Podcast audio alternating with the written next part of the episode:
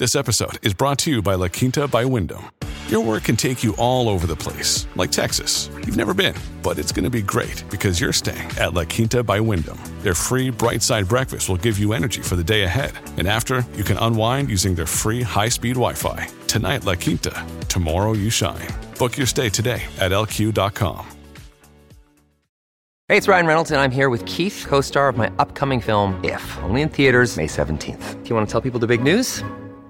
All right, I'll do it. Sign up now and you'll get unlimited for $15 a month in six months of Paramount Plus Essential Plan on us. Mintmobile.com slash switch. Upfront payment of $45 equivalent to $15 per month. Unlimited over 40 gigabytes per month. Face lower speeds. Videos at 480p. Active Mint customers by 531.24 get six months of Paramount Plus Essential Plan. Auto renews after six months. Offer ends May 31st, 2024. Separate Paramount Plus registration required. Terms and conditions apply if rated PG. Hello, everybody. This is Marshall Poe. I'm the editor of the New Books Network. NBN listeners like to read books and buy them. So we thought we'd tell you that right now, our friends at Princeton University Press are having a remarkable site wide sale. You can get 50% off books, including ebooks and audiobooks, with the code 50, F I F T Y, at checkout until May 31. You can save some real money on Princeton University Press books. I encourage you to go there and check it out.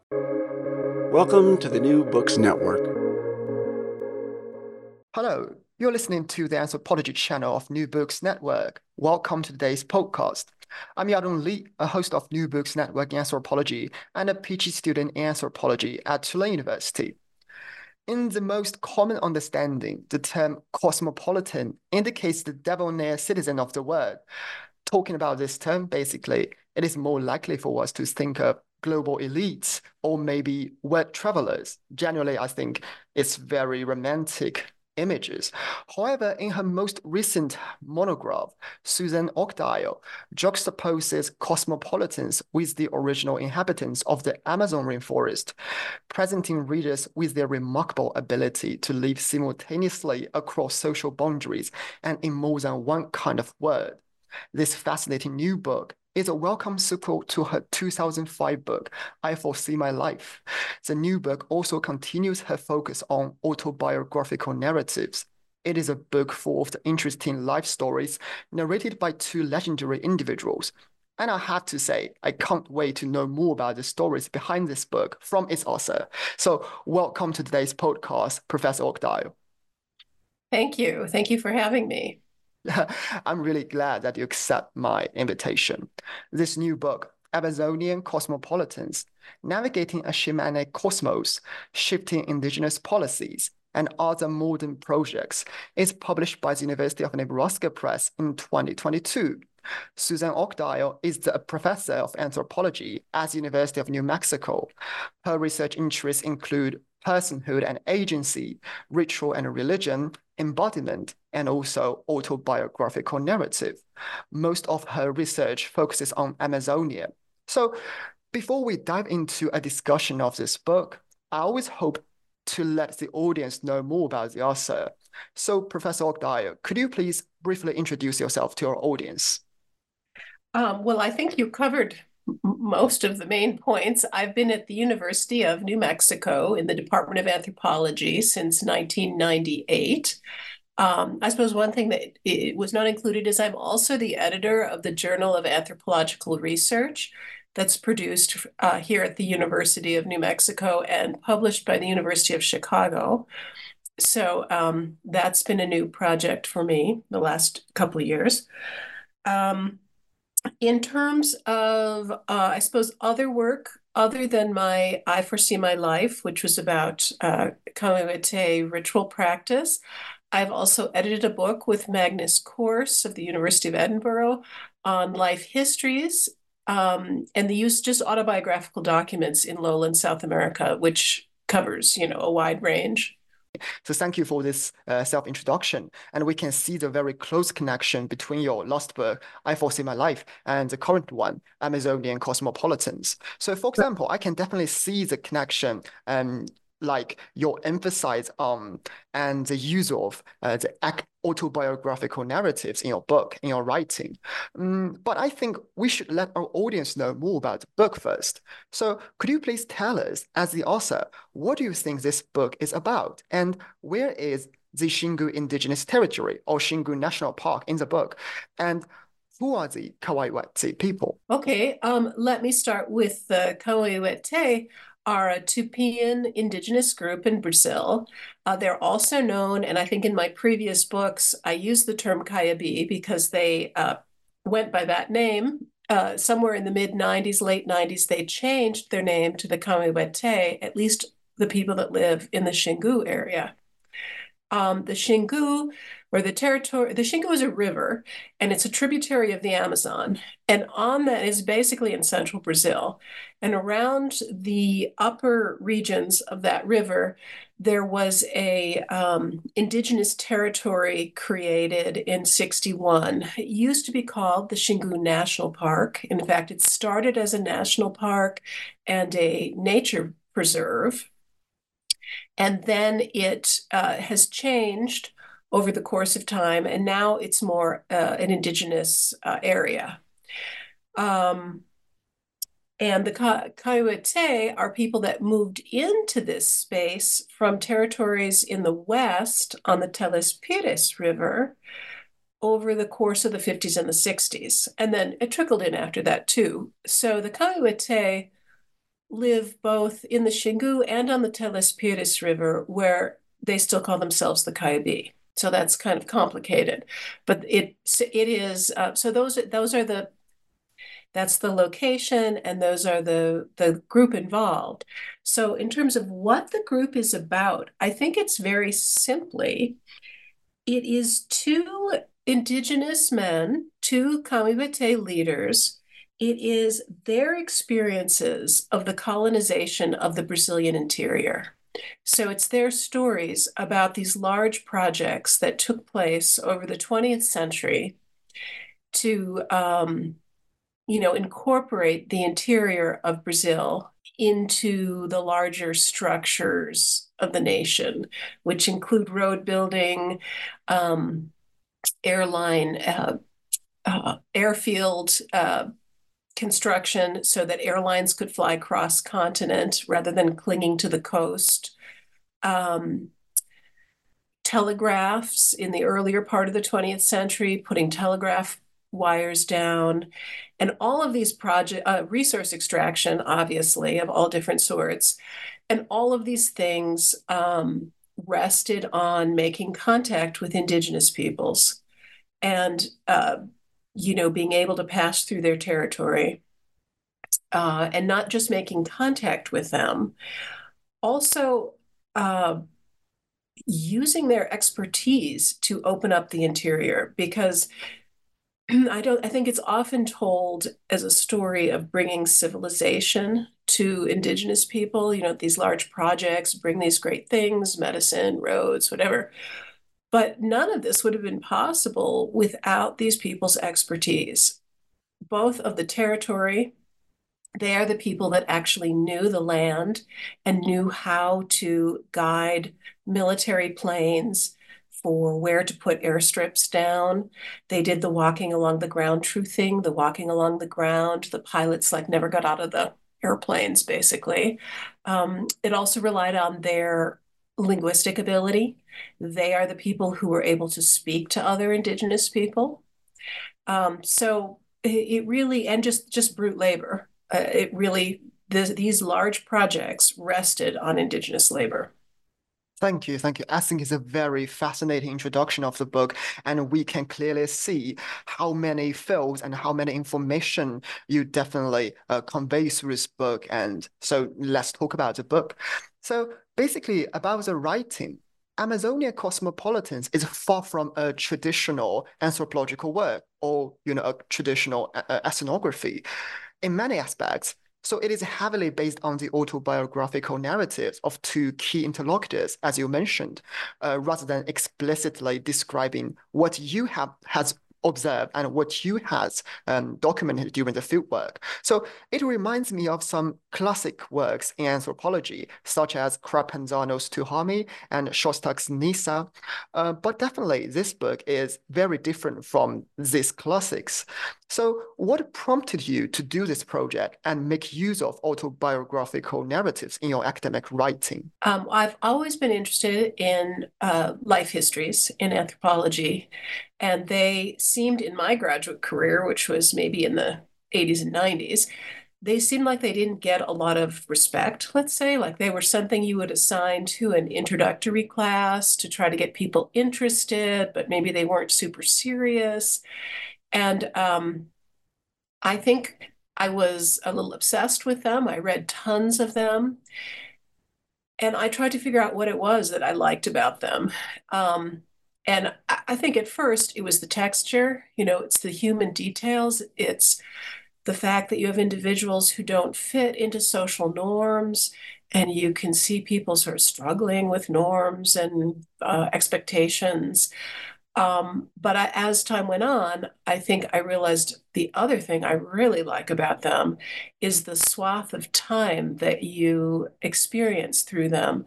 Field work feels like, you know, you see, you get a year, you know, two years maybe, and you feel like that's the whole story but it's such a small slice of experience and if you have someone who's in their 90s telling you about the last you know 80 years 90 years of of their experience that's pretty interesting so I love the swath of time. Thank you. I think it's a very good justification of your use of autobiographical graphical narratives.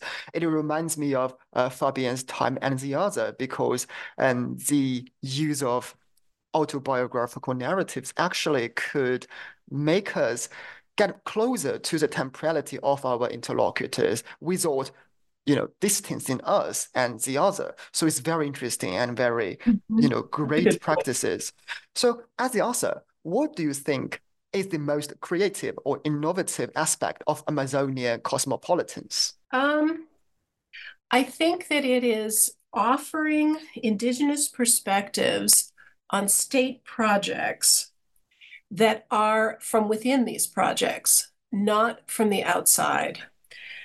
Um, I think, especially in Amazonia, there's a, a tendency to take indigenous perspectives in terms of their novelty or their misunderstanding of things. And that's certainly there. I mean, not everyone understands money or understands airplanes or priests or whatever uh, thing that they're encountering. There's plenty of stories about how they oh treat airplanes like spirits or you don't under, don't understand money or whatever. But these are stories about people who really understand these projects very very well. And that is kind of what I think is creative about it. So it confounds the categories of the West and the Amerindian.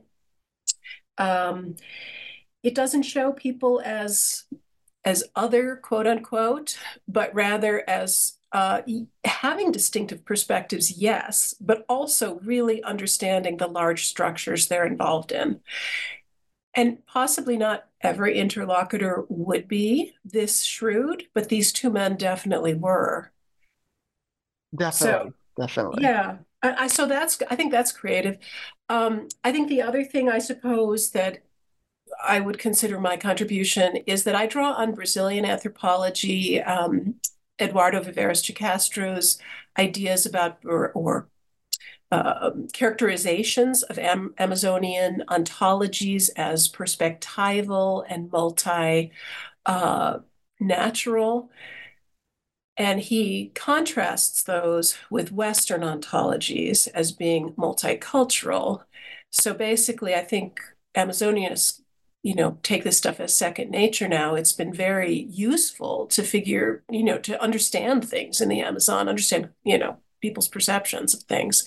Um, but basically, it's the idea that in the West, we have this idea that we're all united by uh, our physical substance. We basically have similar biology, cells, you know, the basic physical part of life is similar between animals and humans. What separates us is culture. And he contrasts that with the Amazonian idea that what we all really share is culture in the for Amazonians. Um, and that our bodies are different, and that different bodies, say animals and humans, or different kinds of humans, give rise to different perspectives. So, okay, so a lot of people draw on that. That's really popular has been for a long time now. But I think what I do is I take that and I put it into dialogue with history. Perspectivism is often very focused on cosmology, religion, ritual, things that don't have much grounding or anchoring in a historical time period. And I think my move is to anchor it in actual historical, or I don't know, actual, but you know, historical time for things that we all share. Like when Pan Am started flying across the continent in South America. That's something that affected all of our lives. Um, and it affected their lives. So, how do you put perspectivism together with that kind of historical narrative? Yeah, exactly. I think I could see some connection between this work and the so-called uh, ontological turn in today's anthropology. Basically, it's a challenge of the you know former classic um, multiculturalism and the former perspectivism in especially Amazonian anthropology. And I think, but I use it too. I mean, it's a challenge, but it also draws on it. I'm very indebted to it, and yet I don't like the strict West versus Amerindian. True. Yeah, definitely can see it in this book, and we will talk about it later.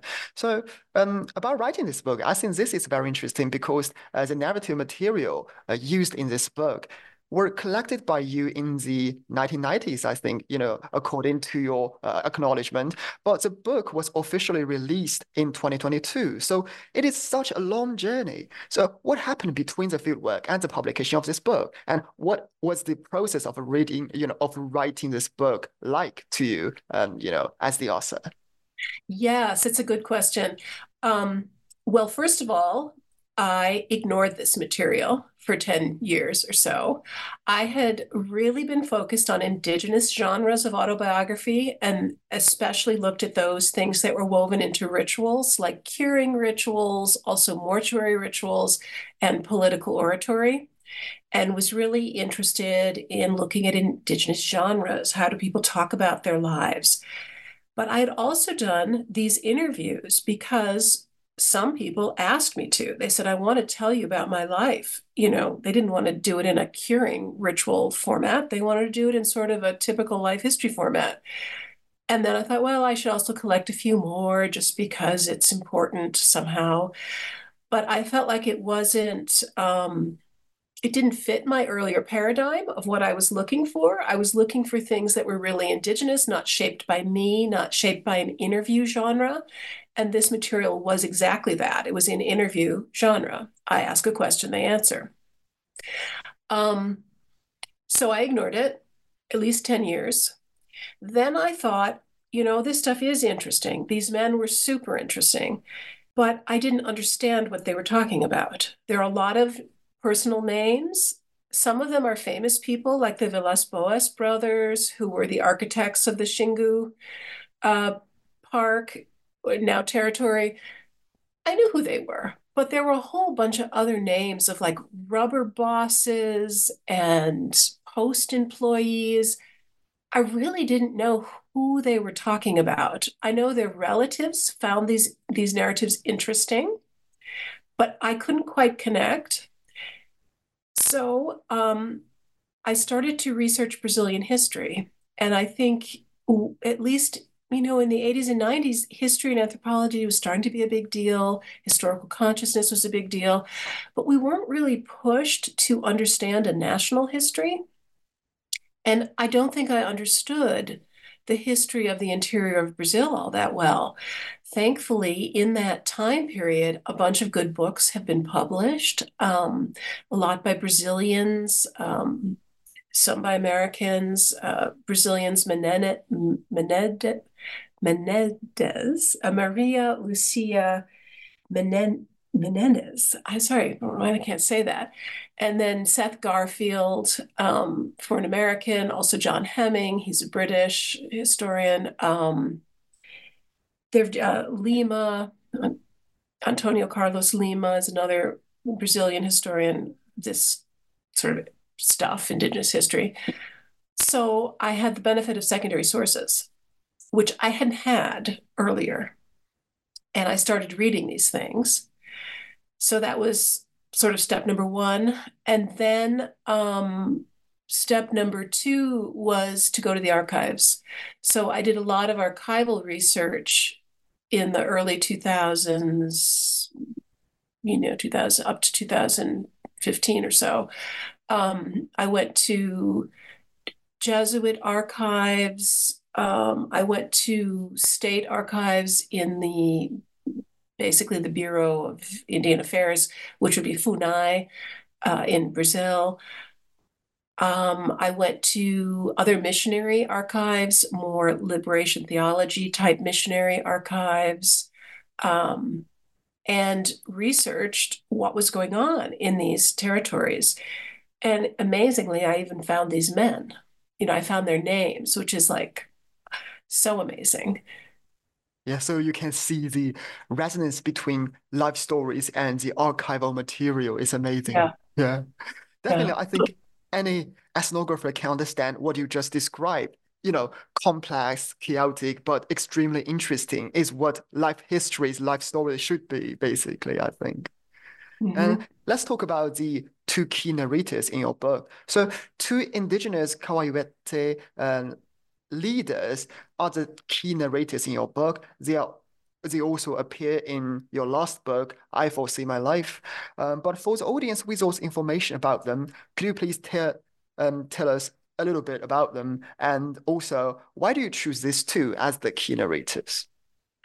Um, yes, well, I think in part it's because they were really charismatic leaders. They were, uh, I knew them late in their life. They're both born in the early part of the 20th century.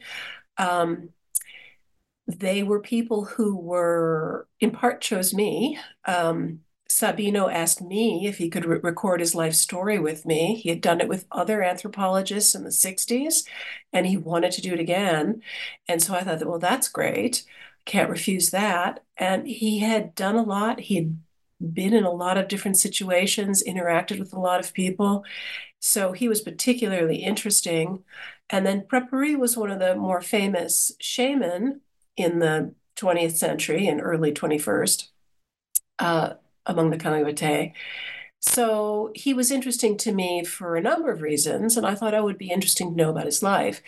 And I think I didn't really realize, but he was also the person that brought the Kawaiwete to the Xingu. So he was a key player. He was also very close to the Villas Boas brothers, uh, kind of a right-hand man of theirs in the early part of the Xingu's construction. Uh, there's been a movie made by Hamburger, I think it's called the Xingu National Park or something like that, where somebody plays Prepori. Like so, he's he's kind of famous in in Brazil, um, and so why did I pick them? They were charismatic. They had a lot of experiences. They were willing to talk about them, um, and they want you know they they worked with me. And And they are fascinating storytellers, basically, I think. They are, yeah. And I think what is important is their life stories are also, um, you know, revolving around the SPI and the, you know, state-led development project in Brazil. So let's talk about it. So talking about the state-led modernization efforts in the Amazonian region, the SPI is a keyword that we cannot escape from, basically. So what is the SPI and what roles do your key interlocutors play in it? The SPI is the Indian Protection Service, or the Servicio de Protección a los Índios, that was created in 1910 by the state and directed by uh, Rondon, uh, who was a military man. He was also in part indigenous himself. His grandparents on one side were indigenous people. Um, and it was a new kind of modern policy for indigenous people at, you know, in 1910, which was about including them in the nation, not about keeping them out of the nation. And it was all about acculturation. It was about bringing people into civilization, bringing them into capitalism, getting them hooked on various sorts of goods. Um, it was probably done by Rondon with the best of intentions. Uh, people loved him. Uh, including the Coming that I uh, met, who had met him, as well as other people that I've worked with, Indigenous people. But, you know, it was uh, the idea was that uh, Indigenous people were not as civilized, they were not as advanced or as modern.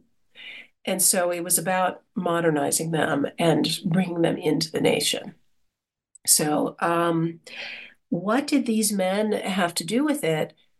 They were all employed by it in one way or another, um, or tried or uh, lived in SPI posts as children. Um, Sabino was orphaned. He was um, adopted by a chief of an SPI post, so a Brazilian worker out there in the in the interior. Um, and part of the the way you brought people into the modern world, indigenous people, was through work and through labor. So it was not a really pleasant experience. It was involved a lot of work. Um, so it definitely had dark, its dark side. It also became really riddled with uh, corruption. And then in 1967, it was disbanded, and FUNAI, or the Fundação Nacional do Índio, took over. So that it's the precursor of FUNAI, the SPI. And these men uh, were intimately connected to it. Yeah, exactly. So, um, and uh, you know, we will talk about their life stories more detailedly later, and we can let our audience to see uh, their the connection between their personal life and the you know the larger, the more structural transformation of this you know state-led development projects. So, in my opinion, I think personal narratives and life stories are very important because it can bridge between the individual and the structural, and that is to say through diving into personal narratives, what we, what we can see is how larger transformations happen and are understood in personal lives. We can also do comparison between different narratives, different personal narratives of the same event to see how different positions of this person uh, could result in different feelings or understanding of structural changes. So what are the disparities between Sabino's and Prepori's narratives, and how do these disparities reveal the different positions and histories of, of, of these two narrators? Yes, they both have very different views about the larger structures that they're involved in and they have different appreciations of them. In part, it's probably because of the, the different individuals that they met and the opportunities that they had. Um, I, I, don't even really go into why they have different perspectives, but they do have different perspectives. Um, Sabino was much more interested in becoming part of capitalist systems like rubber production. And he was treated well by rubber bosses, really, by and large. Um, in part, it was because during World War II, these Kayabi areas were rich with rubber trees, and he controlled a lot of workers. He could speak to them in, in Kayabi, and rubber bosses couldn't. And so he was sort of the node to a lot of wealth for rubber tappers. Um, you know, would that have continued? I don't know. But um, I mean, rubber production didn't, you know, maintain such a wasn't as lucrative after after the war. Um, uh, so anyway, he he's more interested in getting involved in capitalism.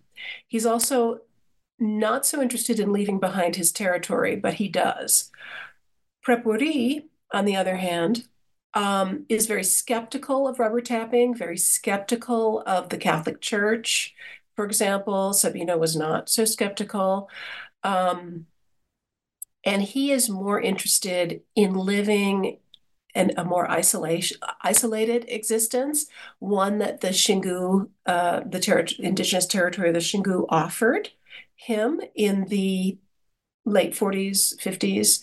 Um, and he was right there on the ground with constructing that space as a haven for indigenous people. And he was very, again, I said, close with the Villas-Boas brothers, the architects of the Xingu. And so he started to, I think, value that much more than engagement in local industry and he also seemed to be able to uh, turn culture into a resource. He started to understand what this cultural distinctive meant, distinctiveness meant in the eyes of Brazilians and the world, because the world was looking at this this new space for Indigenous people, and um, he, so he was more interested in that avenue. I would say for both of them, though, even though that was sort of, they looked at their options and they picked different options, they were both critical of all the different uh, possibilities. So Sabino understood some of the hazards of getting involved in rubber tapping. Prepori understood um, some of the constructed nature of, of cultural display um, so they weren't uncritical. Um, so those are the differences. Yeah, definitely. I think you basically in the book you present how diverse the voices of indigenous people can be and how critical they can be. They are not a victim or, you know, the passive receiver of development project, but actually they actively participate in it and to turn all this project into their resources in many different ways. So this is, I think, one of the most important contributions of this book. And another important topics of this book I think is embodiment. So embodiment, especially bodily transformation, is one of the most important motifs in your book and also in shamanic practices and in shamanic narratives. Without talking about bodily transformations and embodiment, it is literally impossible to study shamanic cosmology. So through the narratives of embodiment, we can see how state level policies was uh, initiated and perceived at the level of the, of the individual. So first of all, can you give some examples of how bodily transformation play a significant role in your interlocutors' narratives? And how does this motif of embodiment reveal indig indigenous people's connection with broader transformation? Um, yes, that's a good question. Um, the focus on the body and transformation, the body as a transformational kind of medium has been really developed with a lot of different uh, researchers in Amazonia. So that's not terribly creative, I guess, on my part. But um, I think linking it up to historical stories maybe is the creative move. Um, and as these men get involved with new communities, new people, new relationships, new structures, they undergo transformations in their bodies. And they describe it that way so the pass the what what now is called attraction was then called pacification of indigenous people which was the spi reaching out and bringing these people into a, a post and harnessing them up to various sorts of projects. Um, that process was really seen from the Brazilian point of view as all about material goods, that these people really wanted axes and knives, and they wanted uh, you know, mirrors and beads and this sort of stuff. And that's what really drove the whole process. And that that would ultimately get them hooked into wage labor because they would want to earn money to buy those things. From the Camões perspective, both men, especially Sabino, talked about this. Um, it's really about eating Brazilians' foods. That is what really changed them and brought them into the Brazilian nation. Not so much the goods. Yeah, they wanted them, but that didn't involve a transformation. What involved a transformation was starting to eat like Brazilians. So, um, drinking coffee, drinking milk, uh, eating the sorts of things that Brazilians eat. Um, and their story of, of, of pacification, using the Brazilian term, or civilization, also was used. Um, it was about changing your diet, which is really kind of interesting. And the other thing that's interesting is that it was not a one-way process. You, it wasn't, and I think from the Brazilian point of view, it was like once you were civilized, you're not going backwards. But from their point of view, it was. You change your eating. You start to eat like uh, Upper Xinguans, which were the people that lived in the Xingu when they arrived there. You can become Xinguan by eating their food. Um, so it's very uh, two bidirectional, um, lots of transformations. Uh, I suppose the other thing is the surface of the body massage and painting is also important, both in shamanism, but um, in this process of, you know, becoming civilized, quote unquote. Dressing in Brazilian clothing was important if you were going to be civilized. And it was obviously from the Brazilian point of view, too. That was also a marker. Um, are people wearing clothes or are they not? That determined if you would fire on them or not from a canoe in some of the reports I was reading.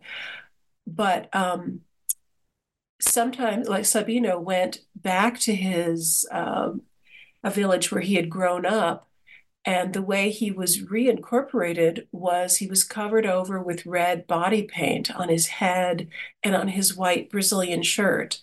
So it was like a, a, a way of re indigenizing him, which is I think interesting. So they're little details, but they add up. Like each each story, you think, oh, is that important? Eh, maybe, maybe not. But when you look at all the little details that have to do with the body, it does seem to make an argument that that is the way they're understanding new relationships. Absolutely, absolutely. I think there are too many aspects we can see from your book, like clothes, like food, and especially I think the food part is the most impressive one for me because at the beginning they cannot, they are not. Um, they, they they did not, you know, want to eat. Not only about it, but they actually cannot digest this they food can't from digest. outside. They vomit yeah. it. They they throw it back or describe themselves as vomiting it. Yeah, it's just fascinating. And and next part is what I think my, I, my, I personally think is the most interesting part of your book. And it's the presence of international researchers in Xingu uh, indigenous territory. In your book, you describe researchers from different disciplines, including yourself, anthropologists, are already part of the fabric of indigenous, indigenous life in the Xingu uh, indigenous territory. Um, so why and how has those outsider visitors become an integral part of Xingu's history and everyday life? Well, when the park was officially opened in 61, it was definitely seen as a showplace um, of prehistoric Brazil, of um, a Brazil that was preserved from an earlier period. Um, so, uh, the Brazilian state saw it as a place that researchers would want to go. Uh, it, you know, it is interesting. It definitely is. But they funneled researchers into the park and away from other areas. I think they were not as encouraged. Also, it's a place of media, um, TV, you know, soap operas, uh, news shows. People go there and film about Indigenous life because it is very picturesque. Um, people don't wear a lot of clothes. You know, the houses look very traditional. Um, so it it was a uh, an odd place. Also, the fact that it's on these air, it, it had an airstrip. So, unlike someplace really remote in, say, Rondônia or Acre or uh, the states in the West, where you know you'd have to go for days on a boat or whatever, you can go there from the capital of Brazil in a very short amount of time on an airplane. Like it's very easy. So that's another reason I think why there were so many researchers. Um, so there's just a lot of them in the Xingu, and there has been. Um, so it's almost like researchers are another tribe or something in the in the territory. It's like they're a certain type of person. Um, they also have their habitus, very much like you know an Upper Xinguan Kamayura has a certain way of speaking and dressing and moving, and Kamite know that. The anthropologist does too. They are the sort of people who are always maintaining um, value neutral appreciations of things. You know, all Indigenous life is good. It's not that one is better than the other. Everything is very value neutral. Um, off, you know, oftentimes they, you know, many times they go naked. Um, they're a certain kind of person that that's recognizable. Um, and and your question was, I guess, uh, like you know, how how these outsider visitors become an integral part. And also, I'd like to know more about how the interactions between like uh, social scientists, anthropologists, as well as other researchers and the Xingu Indian people um, like, And what is the impact of these interactions shaping their life and uh, as their, as you know, cosmopolitans? Yes, thank you. Well, first of all, it means there's people from all over the globe coming to the Xingu, including like, you know, the King of Belgium went there, um, all sorts of you know Japanese anthropologists and European French anthropologists. I mean, it's a uh, it was a huge number of people that I met in one year who came through. So, um, and they bring resources. I think that's the big, um, maybe the big impact is they bring resources and they bring an interest in culture, in distinctiveness. And those two things together maybe shape uh, quite a bit of ritual performance, shamanism, that that people are on display in a sense. Yeah, fascinating. And you talk about um, the researchers, um, you know, constitute another tribe in the forest, and I basically cannot imagine such, you know, situation. But it's super interesting. Well, you know, they come at different times. It's not like they're there in mass, but mm-hmm but they all are, are somewhat similar. Oh, very interesting. So the, basically, the people from around the world interested in the Amazon. Yeah. Kind of similar types. I, I don't know. Super interesting. And also, I think there must have been a lot of uh, interview interviewers asking you this question, and it's about decolonialization in writing. Oh, that, so, yeah. yeah. So in the book, I can see your effort of presenting the indigenous people as self-reflective and very critical actors in the development projects, rather than, as I mentioned before, rather than some kind of victims um, or you know passive receiver of outside information. And you just present them as who are able to move between what we can think of as larger and smaller scales. And they are fully capable of expressing themselves and expressing their multi-scalar movements in their autobiographical narratives. So in this sense, even though this is a vague and umbrella term, can I describe this book as a decolonial project or decolonial practice? Yeah, I think so. In that sort of large, large meaning of the term, or broad meaning of the term, I do try to counter the ways that Indigenous people have been um, portrayed in colonial projects, and that would be as discrete groups stuck in the past, less reflexive, backward maybe. And I want to present these people as very self reflexive, very modern, uh, although they have unique perspectives they're definitely not stuck in some kind of uh, indigenous past, prehistoric, pre, uh, you know, 1500 or, you know, 1400s mode of life. So it is, in a sense, countering the way that colonial projects have understood indigenous people. Definitely, absolutely. And finally, I want to go back to the title of the book. It's about cosmopolitans. So this is a book titled Amazonian Cosmopolitans. But what is striking is the use of cosmopolitan and also uh, cosmopolitanism in the book.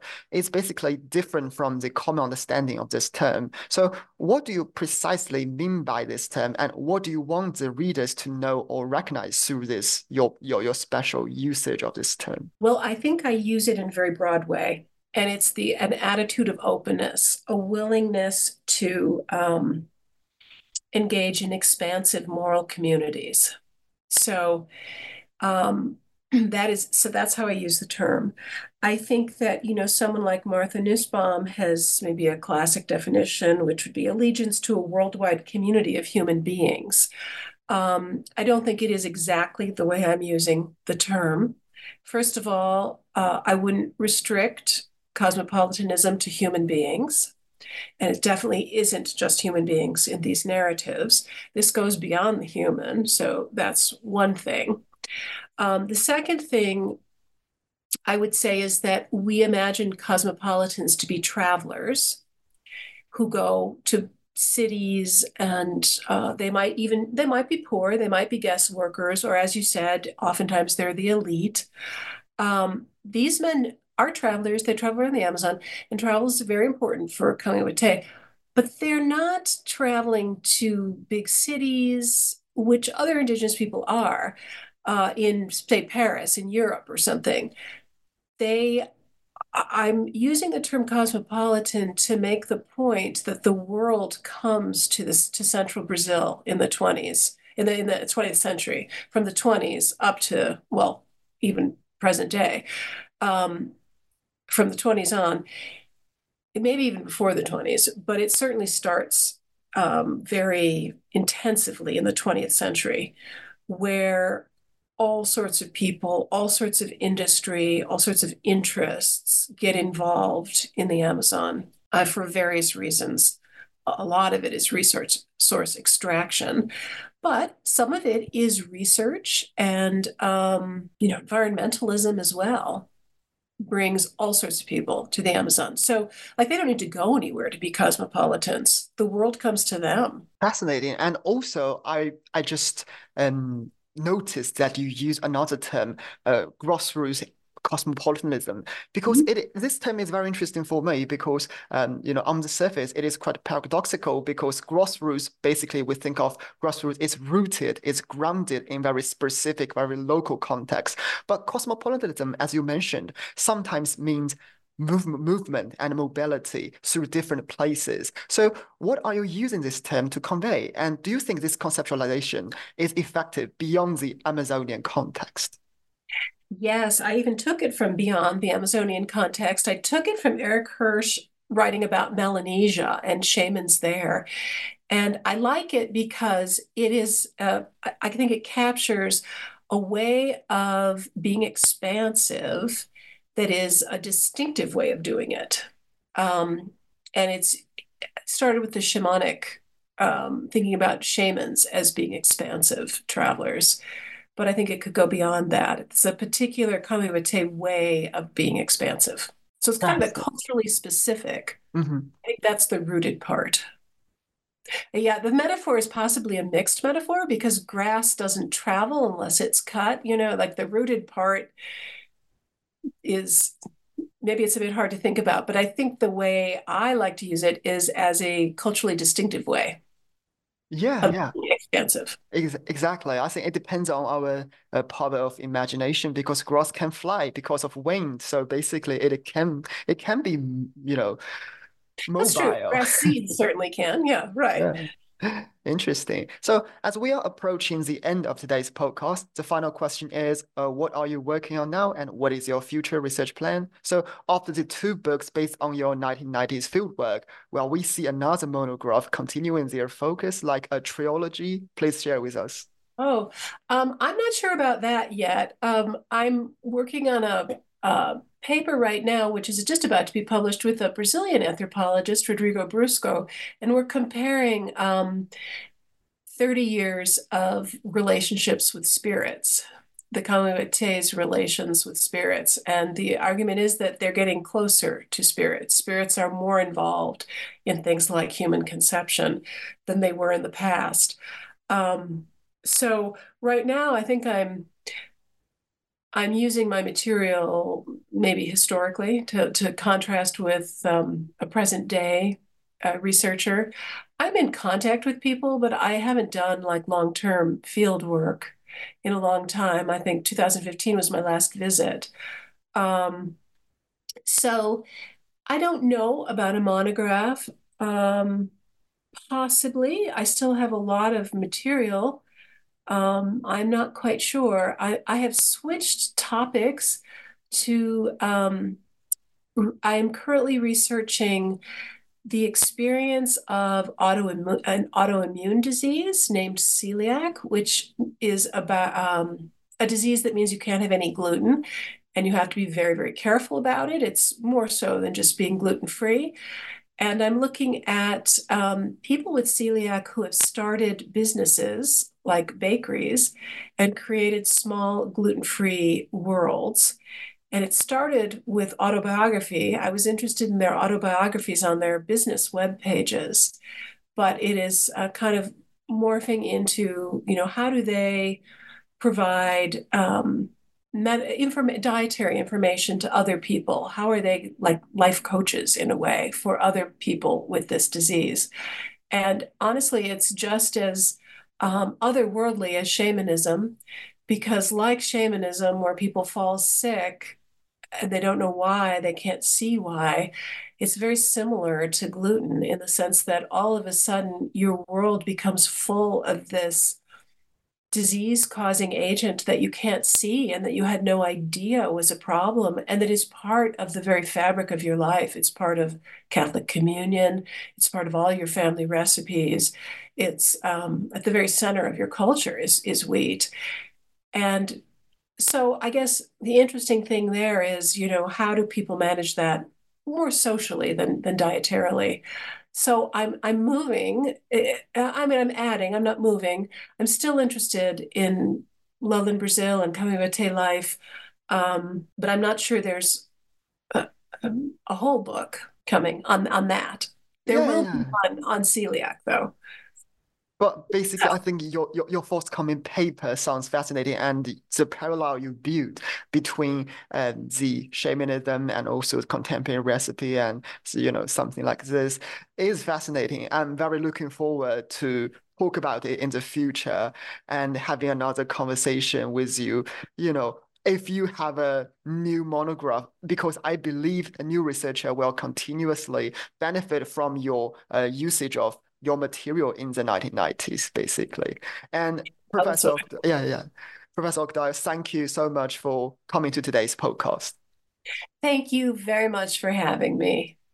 Yeah, thank you for joining us. In today's podcast, we discuss the new book by Suzanne Oakdale, Amazonia Cosmopolitans, Navigating a Shamanic Cosmos, Shifting Indigenous Policies, and Other Modern Projects published by the University of Nebraska Press in 2022. It is a book written in very interesting way and discussing some very important issues in both Amazonian anthropology and anthropology in general. If you are interested in how Amazonian people have actively engaged in modernization projects, or if you are interested in the topics like embodiment and how to use autobiographical narratives in anthropological writing, you will not want to miss this book. Thank you for listening to New Books in Anthropology, and we will see you next time.